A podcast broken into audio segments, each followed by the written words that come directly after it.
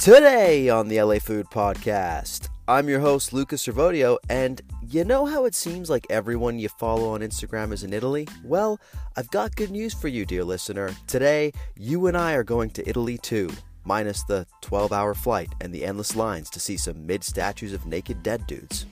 Joining us today on the pod are Francesca Pistorio and Francesco Lucatorto, the husband and wife team behind Ceci's Gastronomia in Silver Lake. Ceci's is designed to recreate the authentic Nonna experience. If you've got a Nonna, an abuela, an Oma, or any kind of grandmother, you know what I'm talking about. You stop by her house for a quick coffee, maybe a pastry, and before you can say Mamma Mia, you're leaving with a to-go container of lasagna, gnocco alla romana, suppli, and whatever the heck else she felt like whipping up on that particular day. Well, guess what? That's also what happens every time I go to Ceci's. And not only is the food at Ceci's spectacular, the experience is too. It's cozy, familial, welcoming, and frankly, the closest approximation to a true Italian breakfast and lunch spot that you can find in Los Angeles.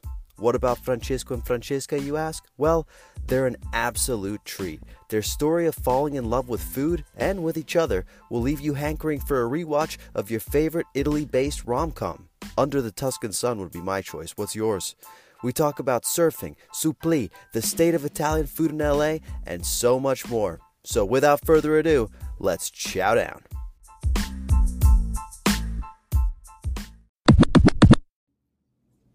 I hope you guys came to the podcast hungry today because we've got two special guests today. We've got the owners of Ceci's Gastronomia in Silver Lake, which if you have not been to yet, what are you doing with your life? It's Francesco Lucatorto and Francesca Pistorio. How are you guys doing today? Great. Very good. Thank you for having us on the show. Ah, thank you for coming. This is the first time I think I've had two guests at once, so you guys are breaking an LA Food Podcast record. That's how we do it. We collaborate in everything and all at once, all the time. So it's just two at the price of one. Yeah, you guys are a couple, right? We are. We are married in life. We are married in business. We are also expecting a baby boy in October. Oh my God! Congratulations. That's going to be your whole life is going to change. Is it the first one? Yes. First one after the restaurant, like you say. So the second one, really? Yeah. The first one. Well, you can just call him Chicho. Ticino. There you go. Beautiful. So what are your LA stomping grounds, guys? Where do you guys hang out? Most of the time in Silver Lake, because having a business, we spend most of the time in Silver Lake. We live in Silver Lake as well. So Eco Park and Silver Lake. And we have a lot of friends in the West Side. So whenever we can, whenever the business allow us, we go to Venice and Malibu because Francesco surf whenever he can. No way. So, we are definitely ocean is a good option, a good alternative. We are definitely East Sider if you want, a specific category, and we like to define ourselves so because after 10 years of LA, I understood that you can always go to the beach even at 6 p.m., but there is no way you can go to downtown from Venice at 6. So I'd rather live in the East and be able to move across traffic. Sure, the ocean is far, and being both from Liguria, we were born on the sea. We are both from beach town, so it's an element that it's super important in our lives. But life is life, business is business. We live in a city that allow us to do both with a little bit of a drive. So our life and my 10 years experience always revolved never past Highland Avenue. So that's where I always worked. East side of Highland, so I'm definitely an East Sider for 10 years. But yeah, we revolve around this neighborhood. Yeah. We like Koreatown, we like downtown. We going out, sometimes even in Glendale and at Water Village. So, definitely East Side. But Silver Lake, it's our home, and it's been so for the last 5 years. So we love it out here. That's why we decided to open business. What's not to love? What's not? And did you guys grow up surfing in Liguria as well? Does that happen there? Yeah, it does. It does. I actually learned how to surf in my hometown in Chiavari. That is a little beach break spot right in front of the river that gets some decent waves sometimes. And it's cold. We are kind of lucky because Tuscany is very close. They got good waves, and we'd have decent waves too. But California is California. Nothing compared to the consistency and the frequency that you have out here. You can surf every day. Totally. Well, speaking of Liguria, I saw that from your Instagram, Ceci's Instagram, that you were both back in Italy recently. How was your trip? It was terrible. Italy is always like, oh, it was beautiful. Yeah. It was beautiful. We spent a lot of time with friends and family. My sister is pregnant too, so it was like a good time and a special time. Of course, we ate a lot. Anchovies, fried anchovies. Every day. I think I had every day fried anchovies. that's how you're supposed to do it. You should do that here too. Why only in Italy? Yeah, quality check as well. You gotta do that. They don't commercialize much anchovies over here, even if there are plenty. But they fish it to do live baits for other fish. Interesting. I mean, they sell it, but it's very outside, and you really gotta dig for it. Because there are anchovies in California, just they're not commercialized as we do in Europe, like France and Greece and Italy, Portugal as well. Well, tinned anchovies. The anchovies in the tins are all the rage right now. Yep, it's I don't know what happened in the last 2 years, but I've as you've seen, hundreds of super fancy little companies are popping left and right and. There is one way that we love a lot. Siestas. Siesta.com or .co. Those, yeah, I had those we love. I had them the other day. I had a tin of their mackerel. I saw all of this tinned fish happening on Instagram, and I needed a snack, and I was like, why all of a sudden I'm craving tinned fish? So I went down to the local store and picked up some Siesta mackerel. Very good stuff. Yeah, I really like their squid. Not sure if you had them. No. Like baby squid, they're like, in oil and they're like boil. They're incredibly delicious. Yeah. So that's a big trend. And in every wine bar in LA now you got a tin fish menu basically, which is quite interesting to see. It is. It is really interesting. Well, what I appreciated of your Instagram posts from Liguria and your time in Italy is that it feels like every summer these days you see Instagram posts of Americans going to Italy, and you see their restaurants and their eating and whatnot. And I always wonder, are those the actually good places, because they're probably getting them from lists or tourist guides and whatnot. But when you posted food, I was like, okay, well, this is probably actually the good shit. Yeah, we try to stay, of course we consider ourselves still locals. Whenever you go back to Italy, I feel you feel the same.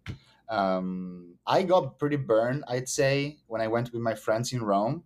So we spent a weekend with my childhood friends in Rome, and we hit a couple of the really famous spots. Iconic. Of course, I'm not going to mention anybody right now. We hit a couple of those really famous kind of a experience spot, if you want, especially one of them was, and it was quite disappointing, seeing a really, really busy floor. Servers were running left and right, even too busy, that's the problem, I think. One place becomes so popular that's the only thing you can do. It's lower quality, increase quantity, and make everybody set. Which is, arguable, sure. But on the other hand, I have had some local recommendation from people that live there that sent me to a couple of a little underrated places that are not up in the lists. And that's where I got the best, absolutely best Roman experience of my life, I'd say. This summer, it was incredible. I never had a carbonara that tasted that good with that level of, technique applied. And it was so simple that I was shocked. While on the fancy one, that one that everybody talks about, it can be a little disappointing, even because maybe you walk in there with a little bit of, expectations rather than not. And that's also a factor that I always consider. But all around, comparing, the check price and the items that we order, someday you can fall into a tourist trap like I Look, and, I'm not gonna make you say the name, but was it in Testaccio by any chance? Yeah, it was. Okay, yes, sir. Then, okay, then I think we know what you're talking about, but you didn't have to say it. But I completely hear you. In fact, every time that folks go to Italy, I try to say, try to eat at someone's house. Whether you have to like invite yourself over or make a friend or something like that, that's when you're going to get the really authentic meals, I think. Yeah, that's a very good, actually, hint. And what I say, on the other hand, if I can add something, it's going to countryside, get lost, go into the smallest little village, find a trattoria that cooks for their friends. Those people cook for the local. They cook for their families. They cook for the people that they love since their lifetime. So that's where you're having the best meal. Of course, you know, you go outside Parma, you go to Zibello, and you eat in the center of Zibello, and you get this, you know, $100 per kilo culatello on the table side. But that's the best, you know. If you go to Rome, and you eat, if you go to Rome, have culatello for 2 months. And you want to have prosciutto. Oh, so that's cruel. So that's really cruel of you right now, Francesco. Yeah. Sorry. Yes. I have to say that's one thing that I really not excel, just being supportive with my wife, dietary restrictions. You shouldn't have that, you know? Okay, Francesco, you shouldn't have to do that, you know? Yeah, well, Francesco, if you just want to, you should uncork a nice bottle of wine right now just to, you know, really rub it in, you know? There you go. Well, look, I want to start chronologically, and it feels like a little bit of a silly question to ask Italian people, but I want to get into where your love of food came from. I know that it's kind of in the blood, but everybody can kind of trace it back to somebody. So, Francesca, let's start with you. Where did your love for food come from? I would say that was my mom. So when I was very, very young, when I was a kid, I was obsessed with food. I feel like I'm like my niece right now. She's 2.5 years, and while her friends playing like a game, she look at the cake. That was me when I was a kid. So I'm like, I always loved food. But I feel like my mom, so she worked for all her life, but she always made a beautiful dish without nothing in the fridge. That's something that I learned from her. So she had a potato, some flour, and 2 tomatoes. Gnocco al pomodoro. So I learned how to not survive, because that's not right, but how to eat well without nothing. That's what I really love. And that's, I feel like, where my love for food was born. I particularly love desserts, so making cake, little pastry, because it's kind of a meditation for me sometimes. Spend 6 hours in the kitchen without no one, with the music, and just play with these little sweet pasticcini or cake. So that, I don't know, it's a mix of my mom and what the food made me feel like. So I think it's a mix of, And also your dad is a big foodie that likes to cook. Yeah, but he doesn't cook. He doesn't cook. No. But that sounds like an Italian man right there. My dad doesn't cook for shit either, but he has opinions about everything. Yeah. That's my mom on the other hand. That's my sister too, exactly. She never cooks. She's like, you know what? Can I suggest you something? Can I say something? Okay, next time you can make that. Yeah, there you go. Yeah. Oh, yeah. You got some suggestions. Okay. Here's the pan. Here's the whisk. Let you improve. Yeah, exactly. Yeah. Francesco, how about you? Where did you get started with your love for food? So on the other end, it's kind of a joke that I always make with my mom and my family in general, that I become a cook for survival. Not that my mom would not fed me. But let's say my mom was, you know, after I was early in my teenage, my parents divorced, and she was a single mom with a career in a bank, which is going really well. And she didn't have the time, nor the passion, nor the will to go over pasta al pesto, tortino, bietole, and parmigiano, like simple stuff, delicious but simple. My passion for food really came down after analyzing my childhood with the years. Truly through my grandma, especially my grandma from my father's side. She lived in the Appennino Emiliano in Borgotaro, porcini and Parmigiano land, an incredible little valley rich of products. Is the first Parmigiano production area outside of Liguria. So when you go over the mountains, you hit those little cities that where they start the Parmigiano production. So it's a very mineral, very bright, very yellow Parmigiano. It's a mountain Parmigiano from Vacche Rosse, which is absolutely special. Long story short, I was left at least a month and a half every summer, you know, in this little village. You know, Italian parents, they work, they go on vacation, then they drop you off, they come pick you up. So what I did with an Italian grandma was literally waking up, having breakfast, going to the market, play for a couple of hours, then get ready for lunch, and then all over again, you know. And so I helped her stretching the pasta. I helped her making a little anolini, as she should call it, which is not tortellini, but the round cappelletti or anolini stamped ones, filled with prosciutto cotto, mortadella, and stracotto di maiale. So yeah, that's, I think, really when whenever I was 16 that I decided to leave my high school to go to a culinary high school, Scuola Alberghiera. That's where, you know, I disappointed the whole family, but you know, I knew that inside of me I had this will to cook, and that's what made me happy. I didn't know if I was doing the right choice because I was 15 and a half, so who knew back then? But at the end, like my dad said, is like, that's the best choice you've ever made. You know, you're now 35, you got a little bit of a career in a bunch of beautiful restaurants, you own a little shop. So definitely the family, it's what played the biggest role. And then it's the will to learn and to discover little specialties across Italy that really got me intrigued, because Italy is a beautiful place, and you know, we are so rich in recipes more than ingredients, I'd say, because we sure have everything that you can imagine, but also we have the knowledge, and we have you know, tradition passed down by generation. And what makes it beautiful to me, and then I conclude, it's the diversity of it. And it's you know, whoever comes from a different region, or even if within a different region, within the same province, you have little twists on, you know, things and different names maybe. Yeah, so totally. It's beautiful. It's really unique. And something you said about your grandma really resonated with me, is that it sounds like all you did together was almost plan the next meal.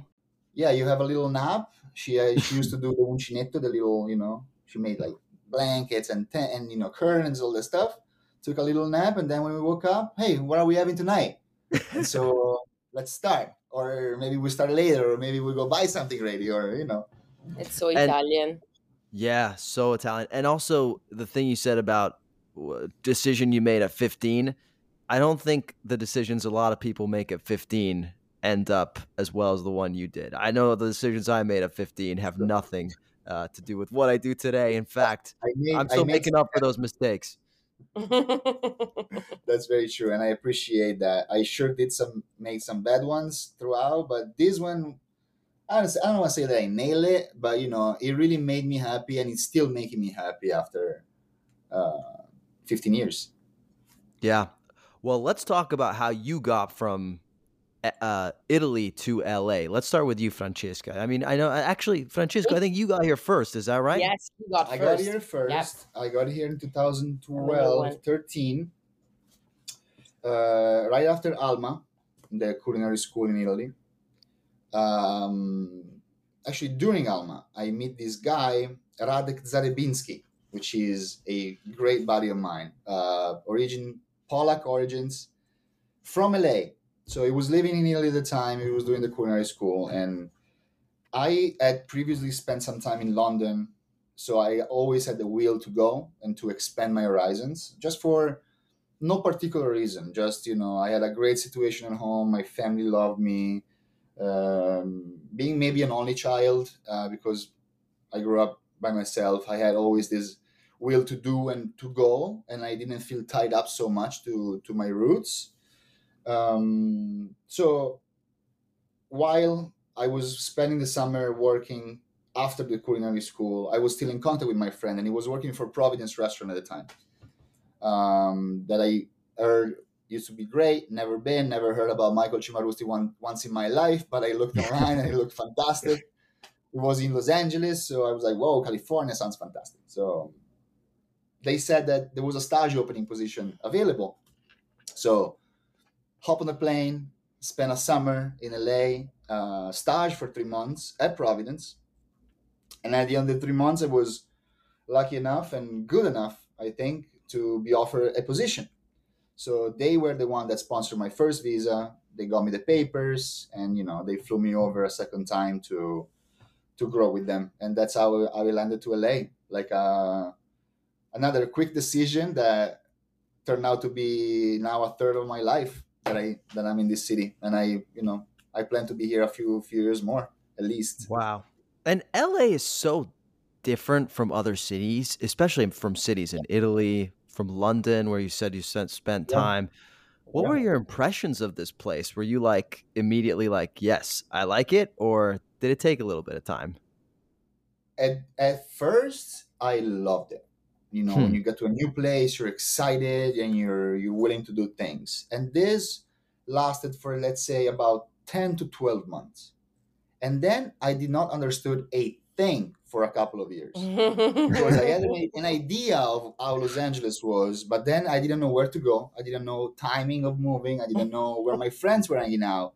I made friends once that lived in Long Beach. And I'm like, oh my God, we're going to hang out every weekend. Never saw them again once. Different country. Different, like, you know. So it took me a second. I would say that I start really loving it and really understanding it because it takes time. And if someone says after a year, oh my God, I love it here, I will never go anywhere else, I'll say you didn't spend enough time in here because you need to go through a big block of rock, break into it, and then that's where you start loving LA. Or for at least that's my personal experience. It took me a little bit. It took me 2.5 years to really settle in and understand where I wanted to be, because that's the only way that I could survive in LA, just deciding the areas that I like, the places that I love to eat at, and then revolve around there, because otherwise it's just, you know, it's too much. That's so interesting. That is the way to do Los Angeles. It's figuring out the neighborhoods. You said the places you like to eat at, which I don't know is a consideration for everybody, but you know, for someone from Italy, sure is. What were the places that you were like, I want to live around there? Well, you know, we all know that the food scene in the East Side has been in the last, say, 7-8 years really popping out. Like all the good restaurants revolve between downtown and Hollywood to me. Like starting from the Italians one that I even worked for, like the Officina Brera and Factory Kitchen, that, you know, they serve amazing food. And then, you know, I remember I used to go to this pizzeria that I thought it was the best of LA, which was the Zano pizzeria right here on Santa Monica. So I revolved around the places that, remember Maze right here in Silver Lake? Oh, I loved that place. I'm so sad it's gone. We're all so sad. We used to go there weekly. You know, we live on Michel Torena on the other side of the hill. So we really like that vibe of like little scruffy, delicious places that used to be popping left and right in the neighborhood. So that's why I revolved around here. And I am not one of the West Side crowd, let's say Beverly Hills, West Hollywood-ish. Like the bougie, throw it out there kind of environment. It's not my jam, and nothing wrong with it. It's just I don't vibe with those kind of feelings, and I rather place myself where people look like me around me, and you know, everybody's happy and smiley. And I love how Silver Lake and the East Side, it's like so artsy, and you meet the best musician and you meet the best artist, and you don't even know who comes at Chichi. Sometimes we have like celebrities that come there, and our employees like, oh my God, do you know who that is? I'm like, I have no idea. It's a community over here. I feel like it's a village, like a little town. It's not Los Angeles. You know what I mean? Yeah, totally. It's, and every neighborhood is its own village. Exactly. Almost. Yeah, yeah. Exactly. Yeah, definitely. Francesca, what brought you over to Los Angeles?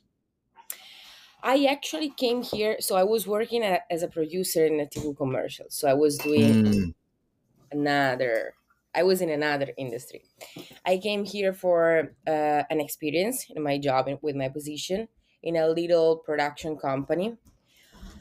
And unfortunately, I met Francesco during that 3 months.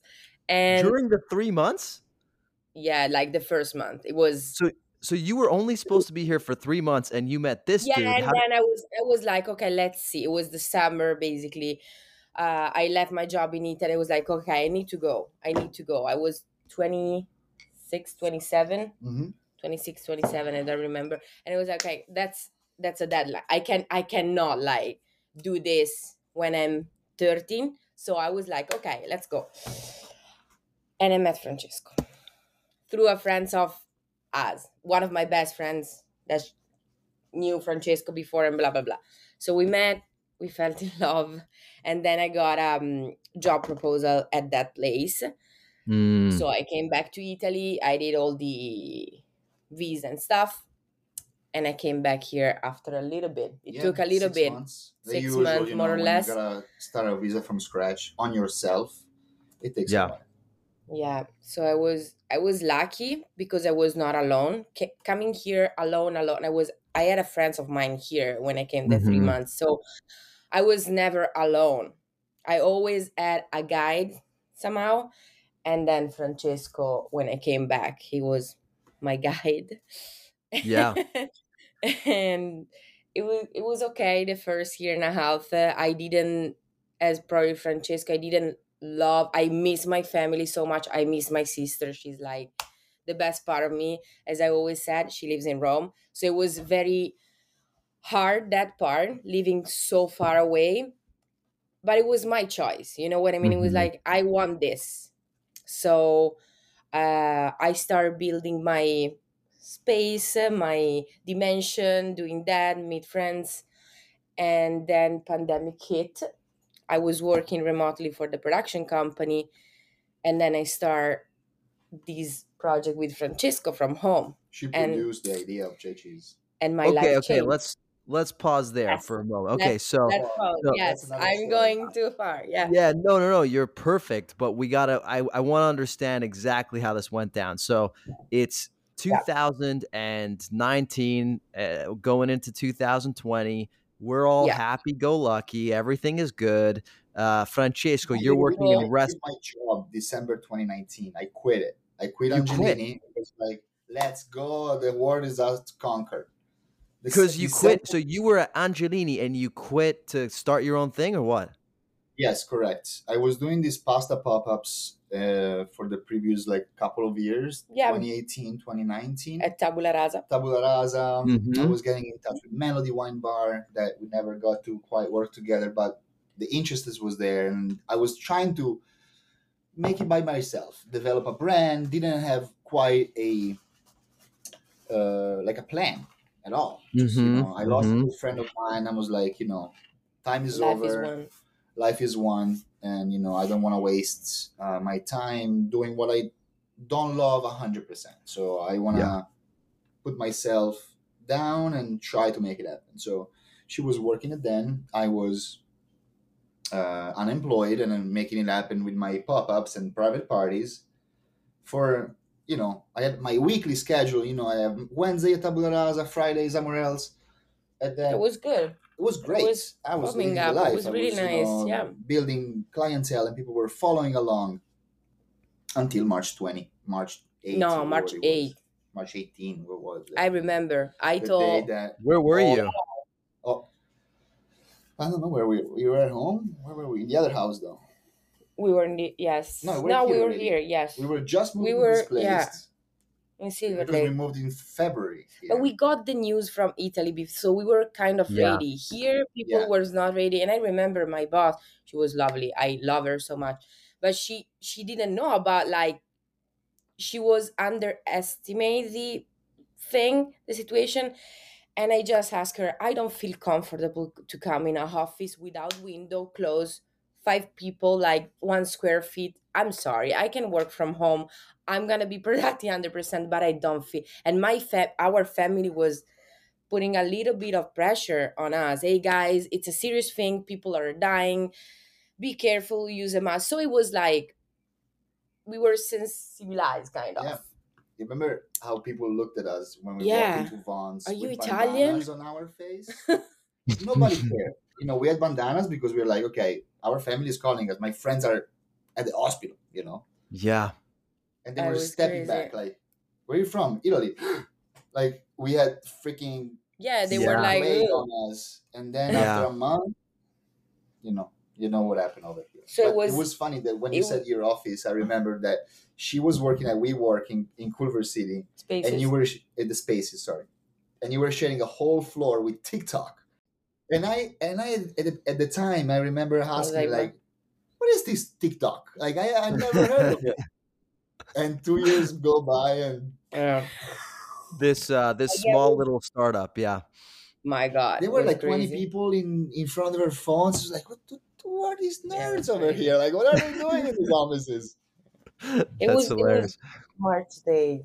And I think here everything started closing up March 10th. Yeah, March something 10th. Like that. Yeah. So I don't say freaking out, but a little bit because she was still employed. She was working from home, remote. Yeah. So she had a lot of time. I had too much time. I remember Francesco. I was freaking out. He's not used to have 30 minutes. Now he's kind of enjoying, of course. He's like learning how. He was outside in the patio looking at me like, what are I going to do now? I need to do something. So he started building good thing, and it was like, Francesco, stop it, enjoy, just like, it's a pandemic, you know, it's something like new for everybody.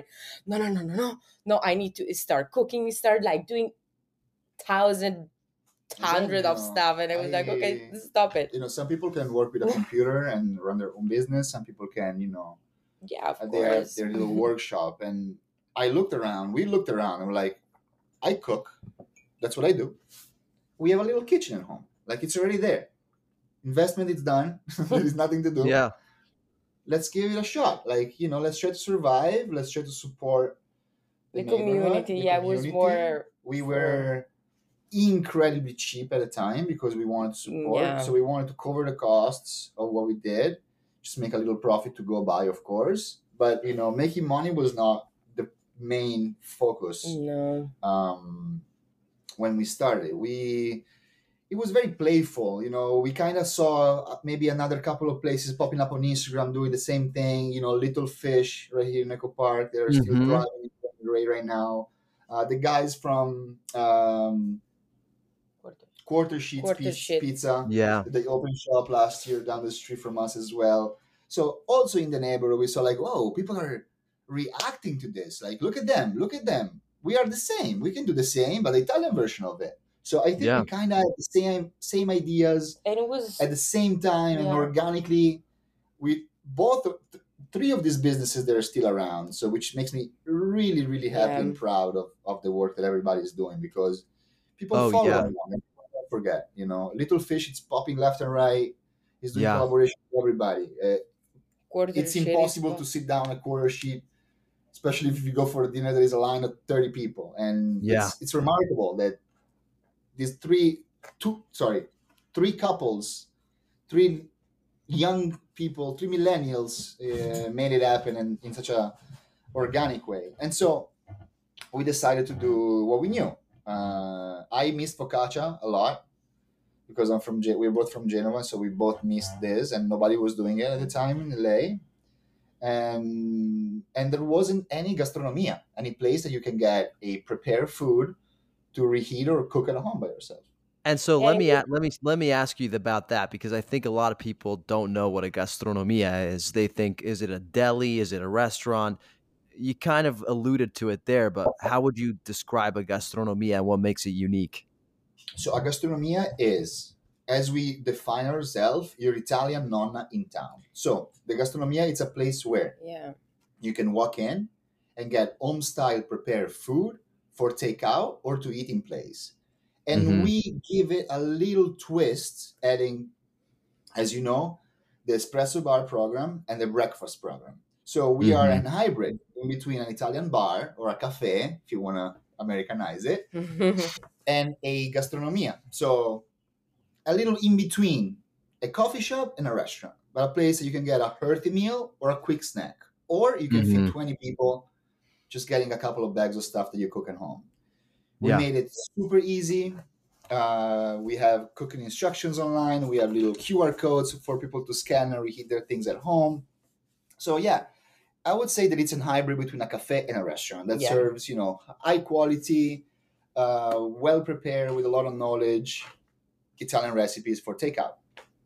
It's really well done, the concept, I think. I mean, we'll get there, but I just the instructions you give, something so small, but the instructions you give with the QR code of how to heat up things, it's so makes life so easy, and you feel like, you know, you feel like you're a chef at home, you know, even though you're just like putting something in the oven for the right amount of time, you at least know you're doing it right, you know?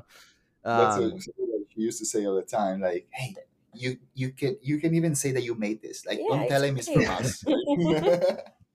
That was okay. Next time I might say that. But you're not there yet. We're not at Ceci's Gastronomia yet. We're still talking about Ceci's Oven, the pop-up. So you start Oven, the pop-up, correct. You start at Ceci's Oven, the pop-up during the pandemic. And how do you get the word out? How does it go? Like, you know, did you ever think, what am I doing here? Or did it pretty much just take off? It was pretty like spontaneous as a process. So we start very small, one recipe a day, Tuesday through Sunday. It was gnocco alla romana on Tuesday, and then now suppli alla romana al forno on Wednesday, carbonara pasta al forno. Everything was in the oven. So the same pasta that we serve at Ceci, let's say the same style. So bake in the oven, just to make everything easy for people to bake that at home and not like boil the pasta and then mix with the sauce. So it was try to make life easier during especially that time. Yeah. And then focaccia and tiramisu every day. So it was like add-ons. Would you like focaccia? Would you like that? And it started like, I don't want to say slow, but it was we got some attention.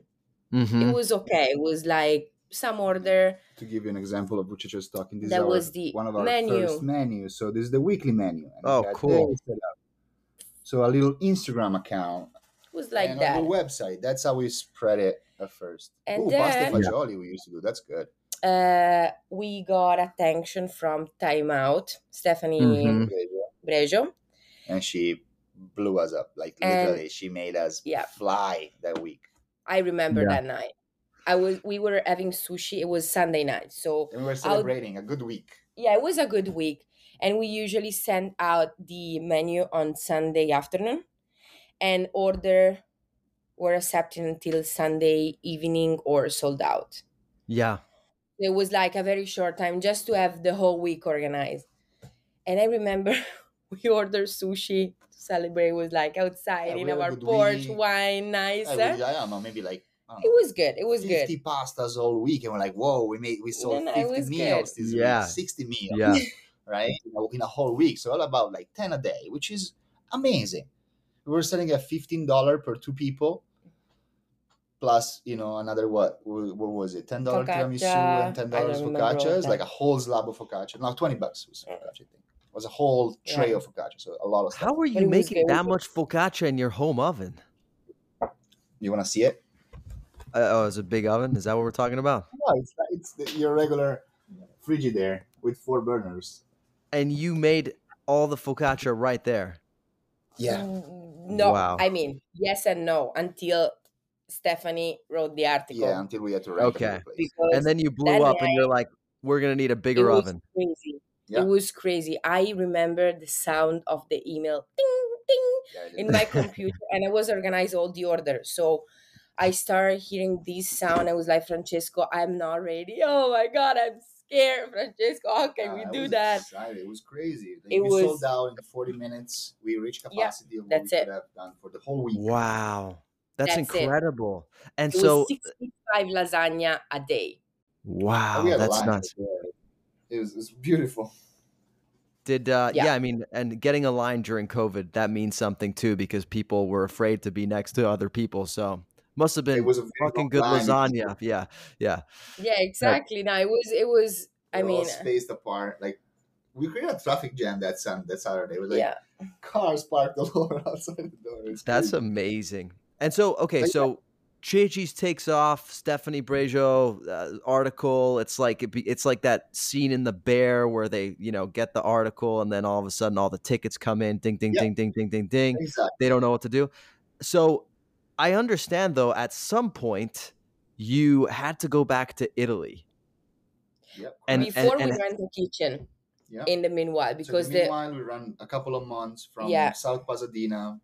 A professional kitchen found us a restaurant that was not doing great during COVID, and they needed, you know, they had an available kitchen. So we stepped in, we started paying the rent. So let's say we had an exercise of business, and that was a good learning process for us, because, you know, we understood that a cooking spot doesn't come for free.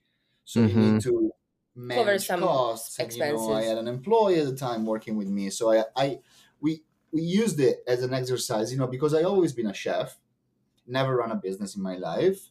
She's been a producer, never run a business in her life. So we had to, I think it organically came up. Like now I'm saying it was an exercise, but at the time it was like, oh my God, how do I survive? Like, how do I make this happen? And now I consider it, there was, you know, un bilancio, una balance. A balance for all the costs and all the expenses that you might incur into it. And, you know, this thing breaks, that thing breaks, need to buy, need to get. So it was a good exercise for us, for sure. So we ran this kitchen, we ran it for, I'd say a month and a half or 2 months from this kitchen. And then we had to go back to Italy, correct? Because mainly her visa was expiring. My visa was expired. Yeah. So we were was about to expire. We had already talked to a lawyer, form all the papers to start another to renew the visa. But Trump closed the border. In the meantime, we forgot one thing, that we got married. It's okay. At what point did you get married? During COVID?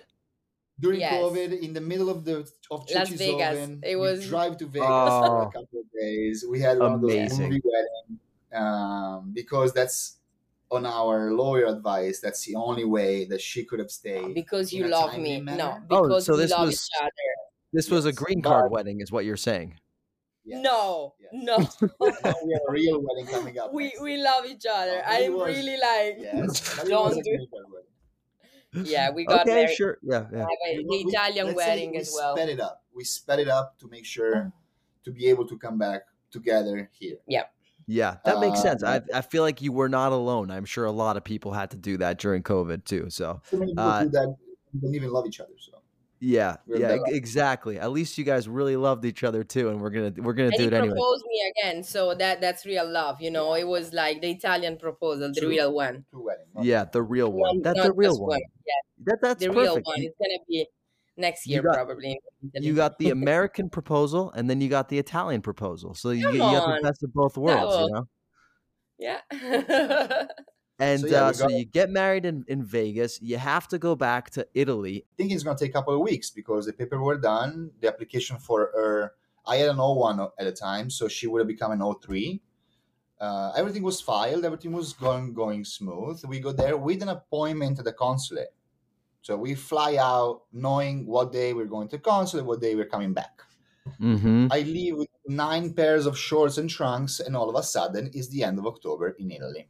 That's all I have. You have to borrow some pants from somebody. Yeah, definitely, and jackets, because Italy was getting cold. It was crazy. But, you know, it was the time that Trump decided to cancel or pause all the non-immigrant visas, which at the time the O1 is a very strong visa, but unfortunately, it's non-immigrant visa. Yeah, and I think we're going to change also the name of us. We're not going to be alien.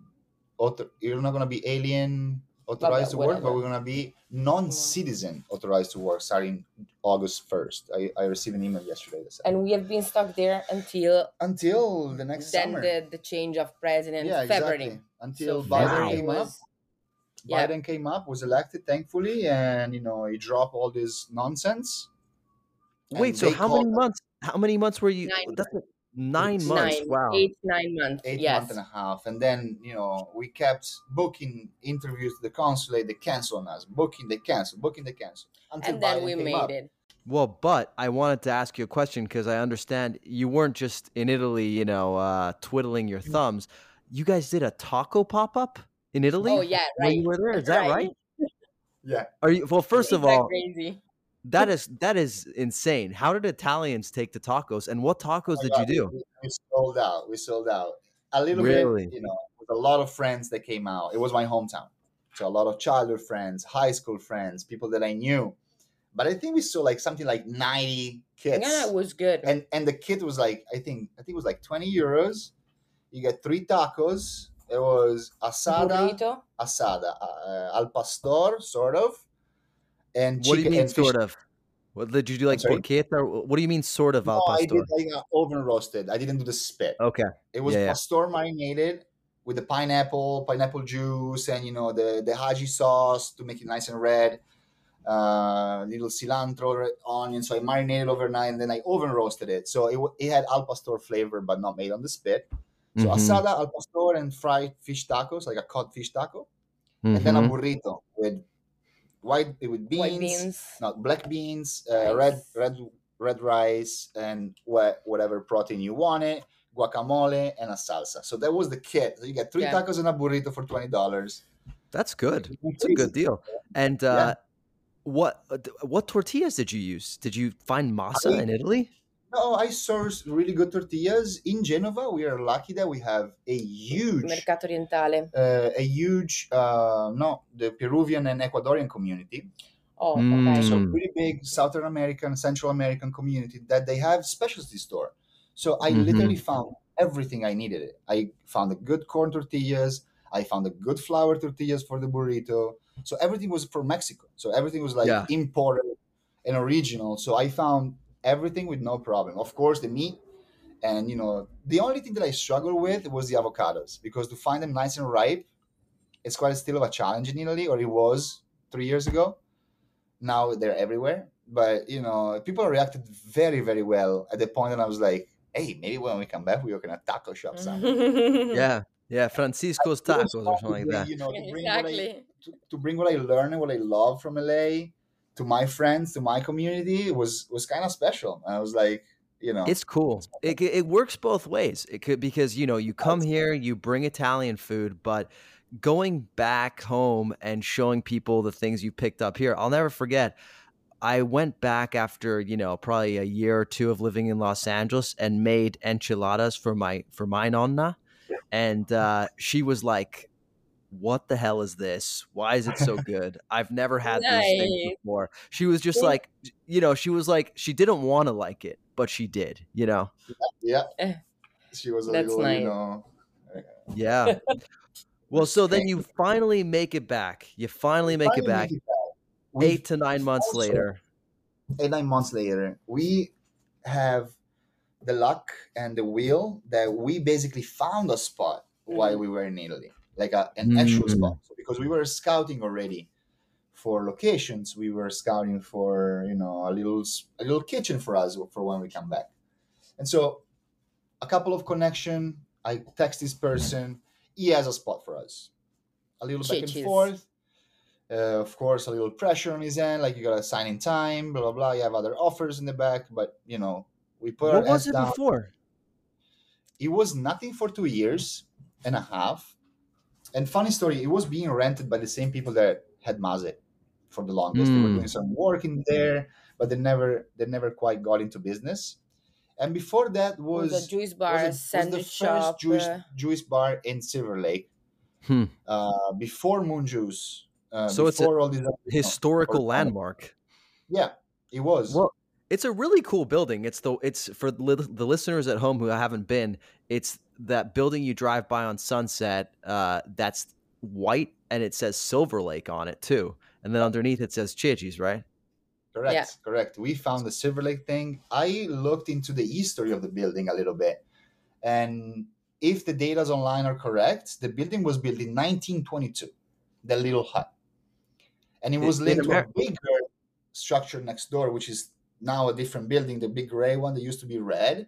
And the legend says there used to be a morgue when they opened, so it's a little of a dark story. Don't say that. Yeah, exactly. Years ago, But it used to be the it's true. It's LA history.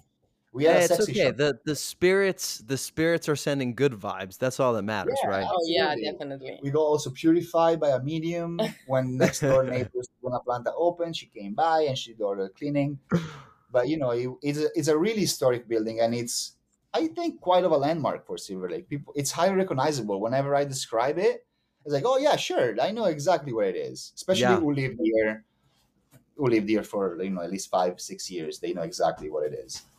Yeah, totally. And so you had the spot, and when did you open? Like, did you come back and know immediately the concept? We kind of did, and then we took some inspiration, of course, while we were in Italy, especially from Rome. We went to Roscioli, and we were like, okay, this must be it. Of course, it was not like, it's not the same, but it was like kind of inspirational. You know, the same vibe, the same method. At the beginning, we were starting with big lasagna trays that we portioned at the order. And then we apply the Roscioli method, which is making everything individual. After flip down three pieces of lasagna, I was like, after, okay, that's it. That's it. We went as we go, and you know, it's never been easy. It is still not. It is not right now, but we kind of nailed down a good system that is working for us. And the concept as well was kind of that. We also ask each other, what do you miss? About Italian, like what do you, because that's the question. You want to sell the product that you believe in and that you would like to have. Yeah, that's my idea. I mean, that's my philosophy. Because it would have been much easier to put a carbonara and a branzino with sauté veggies on the side, but that's literally every restaurant in LA serves the same menu with the same ingredients. Of course, we have burrata too right now. Yeah, I mean, but we try to differentiate ourselves a slightly bit and try to be a little. Yeah, I mean, you don't have to do everything different, but the concept is in and of itself different. And you are, I think, just by the fact that you don't have a fucking branzino on the menu, you know, you're kudos. Cause you know, it feels like that's the national fish of Italy. You would think. I know, it's insane. And believe me, it's still like not everybody understand immediately our concept. So we need to explain the concept, which is fine for me because it's a new concept, and I love to, I don't want to say educate people, but I explain our idea. Of course, people don't know us. I don't know what's behind Ceci's. So it's nice also to explain and guide them into the concept, which is something that I really love because it's a new concept for LA. And it's a high risk, of course. A lot of customers still ask for fettuccine all'alfredo, chicken parm, which is, I don't judge that kind of cuisine, but it's not Italian, it's American Italian.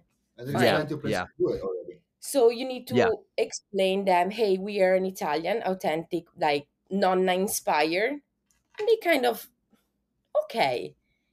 Let's try. We really see the difference. So it's nice also to see this. We are glad to be here in Silver Lake because people have traveled. Yeah. And people travel. And whoever does so, when they come back, they're like, you're doing good. Like somebody came in the other day, they went to Liguria, they had focaccia.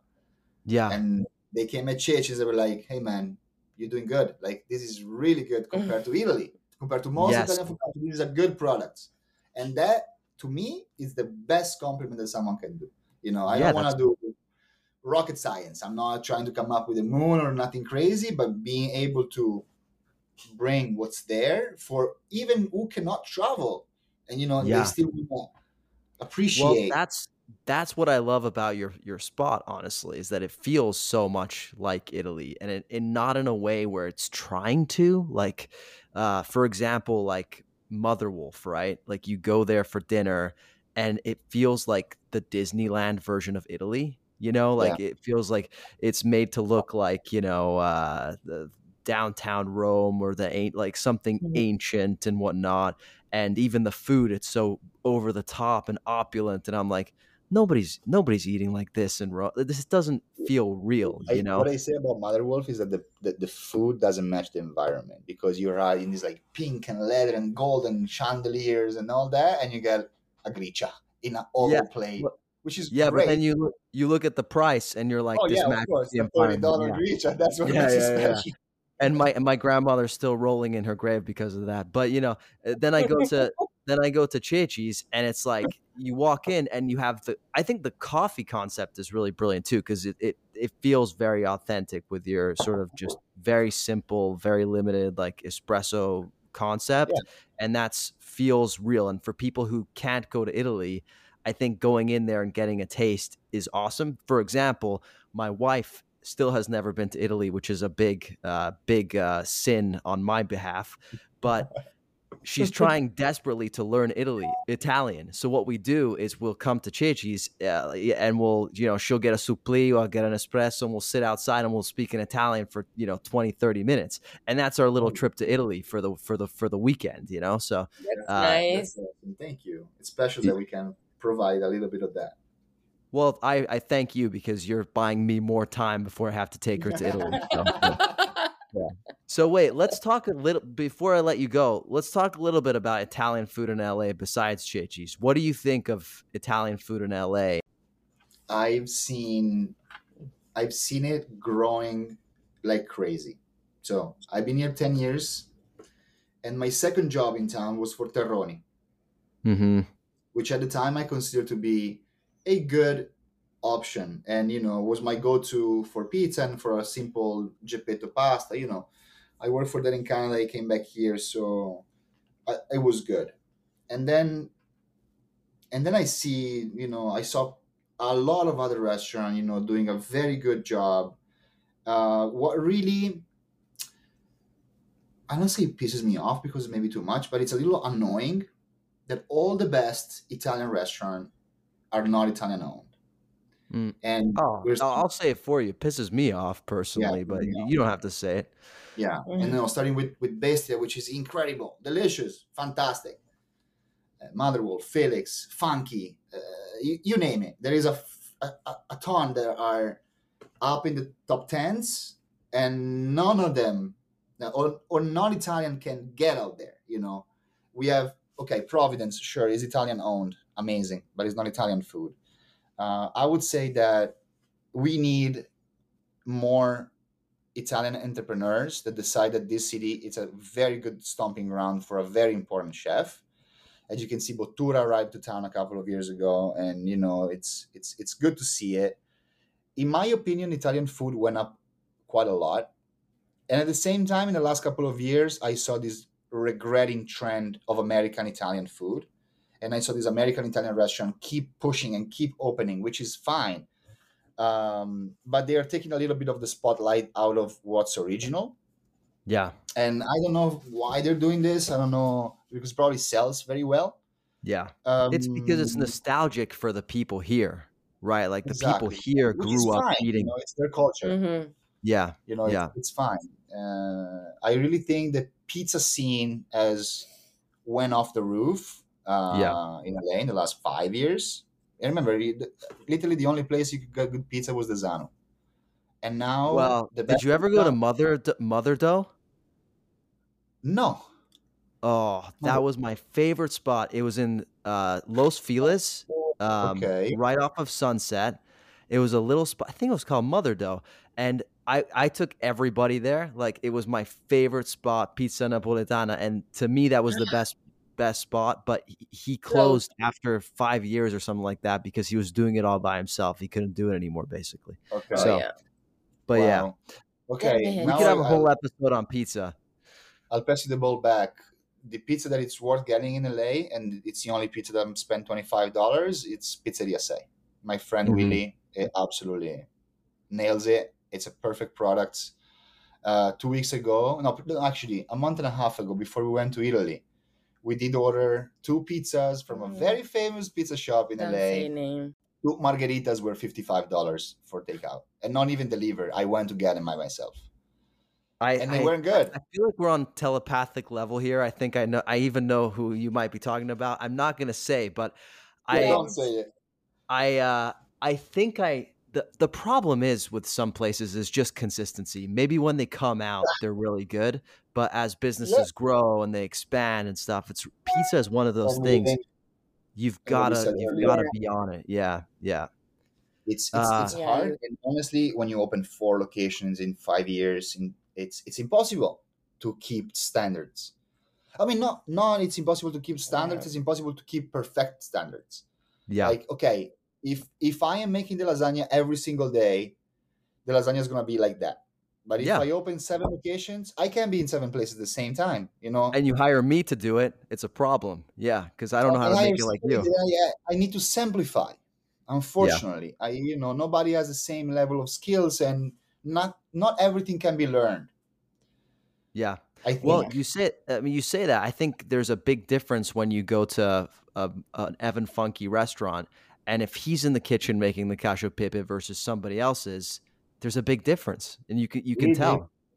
Yeah, we experienced Mother Wolf when he was at the pass, and our night was absolutely fantastic. Like, we had a great time, great meal with a great company, a Roman guy. But we heard comments for after a week or 2 weeks.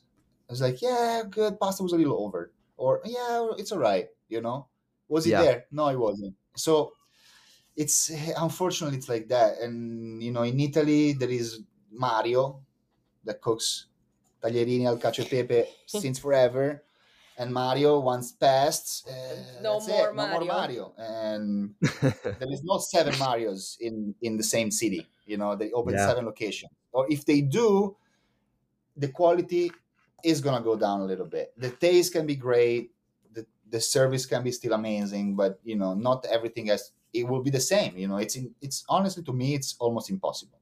And you see today I was reading this review that it was a real bummer, honestly. Nico Romito opened Bulgari in Rome. Gambero Rosso goes there after a week they open, and big cubital characters on Gambero Rosso page says, Nico, try again. Full stop. Yeah. They destroyed it. Listeners, Gambero Rosso is the biggest review in Italy. And Nico Romito is one of the best 10 chefs in Italy. That was heavy. I was like, damn. But maybe why? Yeah. Maybe he wanted to expand too fast. Maybe a number of reasons. No, but, but you said Massimo Bottura comes to Los Angeles, right? Yes, he comes to Los Angeles, but it's with the Gucci project. It doesn't maybe have the same stamp that he has on his places in Modena. Yeah, and people go there expecting the Modena experience, and they leave. Exactly. And they leave dissatisfied because they're like, wait, I just paid $70 for what, and for one dish, by the way. So it's like, there's just this balance between wanting to capitalize on your name and doing it while striking while the iron is hot, right? Yeah, exactly. Which is and maintain, yeah, and maintaining that quality. And to be out there. If you want to do a simple concept, I take always the example of Shake Shack, which I don't go, but that's a Michelin star chef that decided that burger was money, and he made a fantastic concept, and he's opening all over the world now. And you know, but if you want to do something that replicable, you need to go either mono item or just simplify like crazy. You got 3 things and that's it. That's all you do. The famous Panzerotti shop that everybody talks about and nobody opens ever. I don't know why. Maybe we should do it together. Panzerotti shop. I wanted to do a suppli truck. I think that would be a thing to do as well. Let's do that. It's honestly the analytics. It's good. It's a popular item. Yeah, it's probably one of the most popular items. It's our best-selling item by the number. You guys make a damn good one, so I have to say there's a reason. Guys, I could talk to you all day, and let's be honest. You said something earlier about Roman food and not finding good one or having the best you've had recently. You come to my house, I'll make you cacio e pepe, then you'll say that was the best you ever had. But okay, look, let's take it as an appointment. Then it's a plan. It's a date. It's a date. We'll make it happen. But in the meantime, for listeners who want to find you and find Ceci's, where can they find you? 2813 West Sunset Boulevard, Los Angeles, 90026, Silver Lake. That's the address. And how about on the internet? Do you guys have Instagram or anything like that? Yeah, we do have Instagram. It's Ceci's _ Gastronomia. On our website, www.cecisoven.com, we kept that as our incubator of idea as back in the days. So find Ceci's, Google Ceci's. It's also our good friends Party Rentals up in the West Side, but it's not us. Ceci's Gastronomia. We are online. You can order for to go as well on CiaoNow or through our website. You can call us. You can come by. For now, we are running Tuesday through Sunday, 8 to 3. Hopefully soon, we're gonna drop off some dinner hours as well for takeout. So lasagna up to 9:30 in the evening. Well, that sounds like a plan to me. Well, Francesca, it's been an absolute pleasure. Congratulations on all your success. Thank you. Congratulations on your upcoming, your baby boy, Chiasso, we'll call him. And thank you for your time. Thank you for asking the beautiful question that you did. You really wanted to know who we are and where we're coming from, and I think we got out a very good message. So thank you, Luca, for asking the good questions. You're welcome. Don't worry. I'll edit out all the parts where you guys seemed like assholes. I promise I'll do that. Thank you. And also a little info for our listeners, and if whoever listened to your podcast, we will be taking part for the first time this year, 99% confirmed, to the Taste of Italy. In downtown LA, in the little piazza that it's organized by the Chamber of Commerce and the consulate. They invited us. We said, why not? It would be cool. I saw a bunch of good names of the Italian restaurant business went there before. It might be a good opportunity for us to hang out with Italians and to show our product to the community. So if you're around, it's a good night. Drinks, a lot of wine, a lot of food, live music. You don't have to tell me twice. You don't have to tell me twice. But listeners, if you Taste of Italy, remember the name, look it up, and Italy, September 26th or 27th, so in about a couple of months. Yeah, let's. Okay. I don't remember. It's so bad. Francesca's like, I'm not so sure. Let's talk about this later. Let's just say Taste of Italy. Yeah. Mama brain. We will be there, so it's gonna be fun. And most likely we'll bring the suppli. So. Oh shit. Okay. Well, we will put the link, if there is a link, we'll put it in the show notes. But in the meantime, Francesca, grazie a voi, and I'm sure we'll see you soon. Absolutely. Come by anytime. We're there most of the times.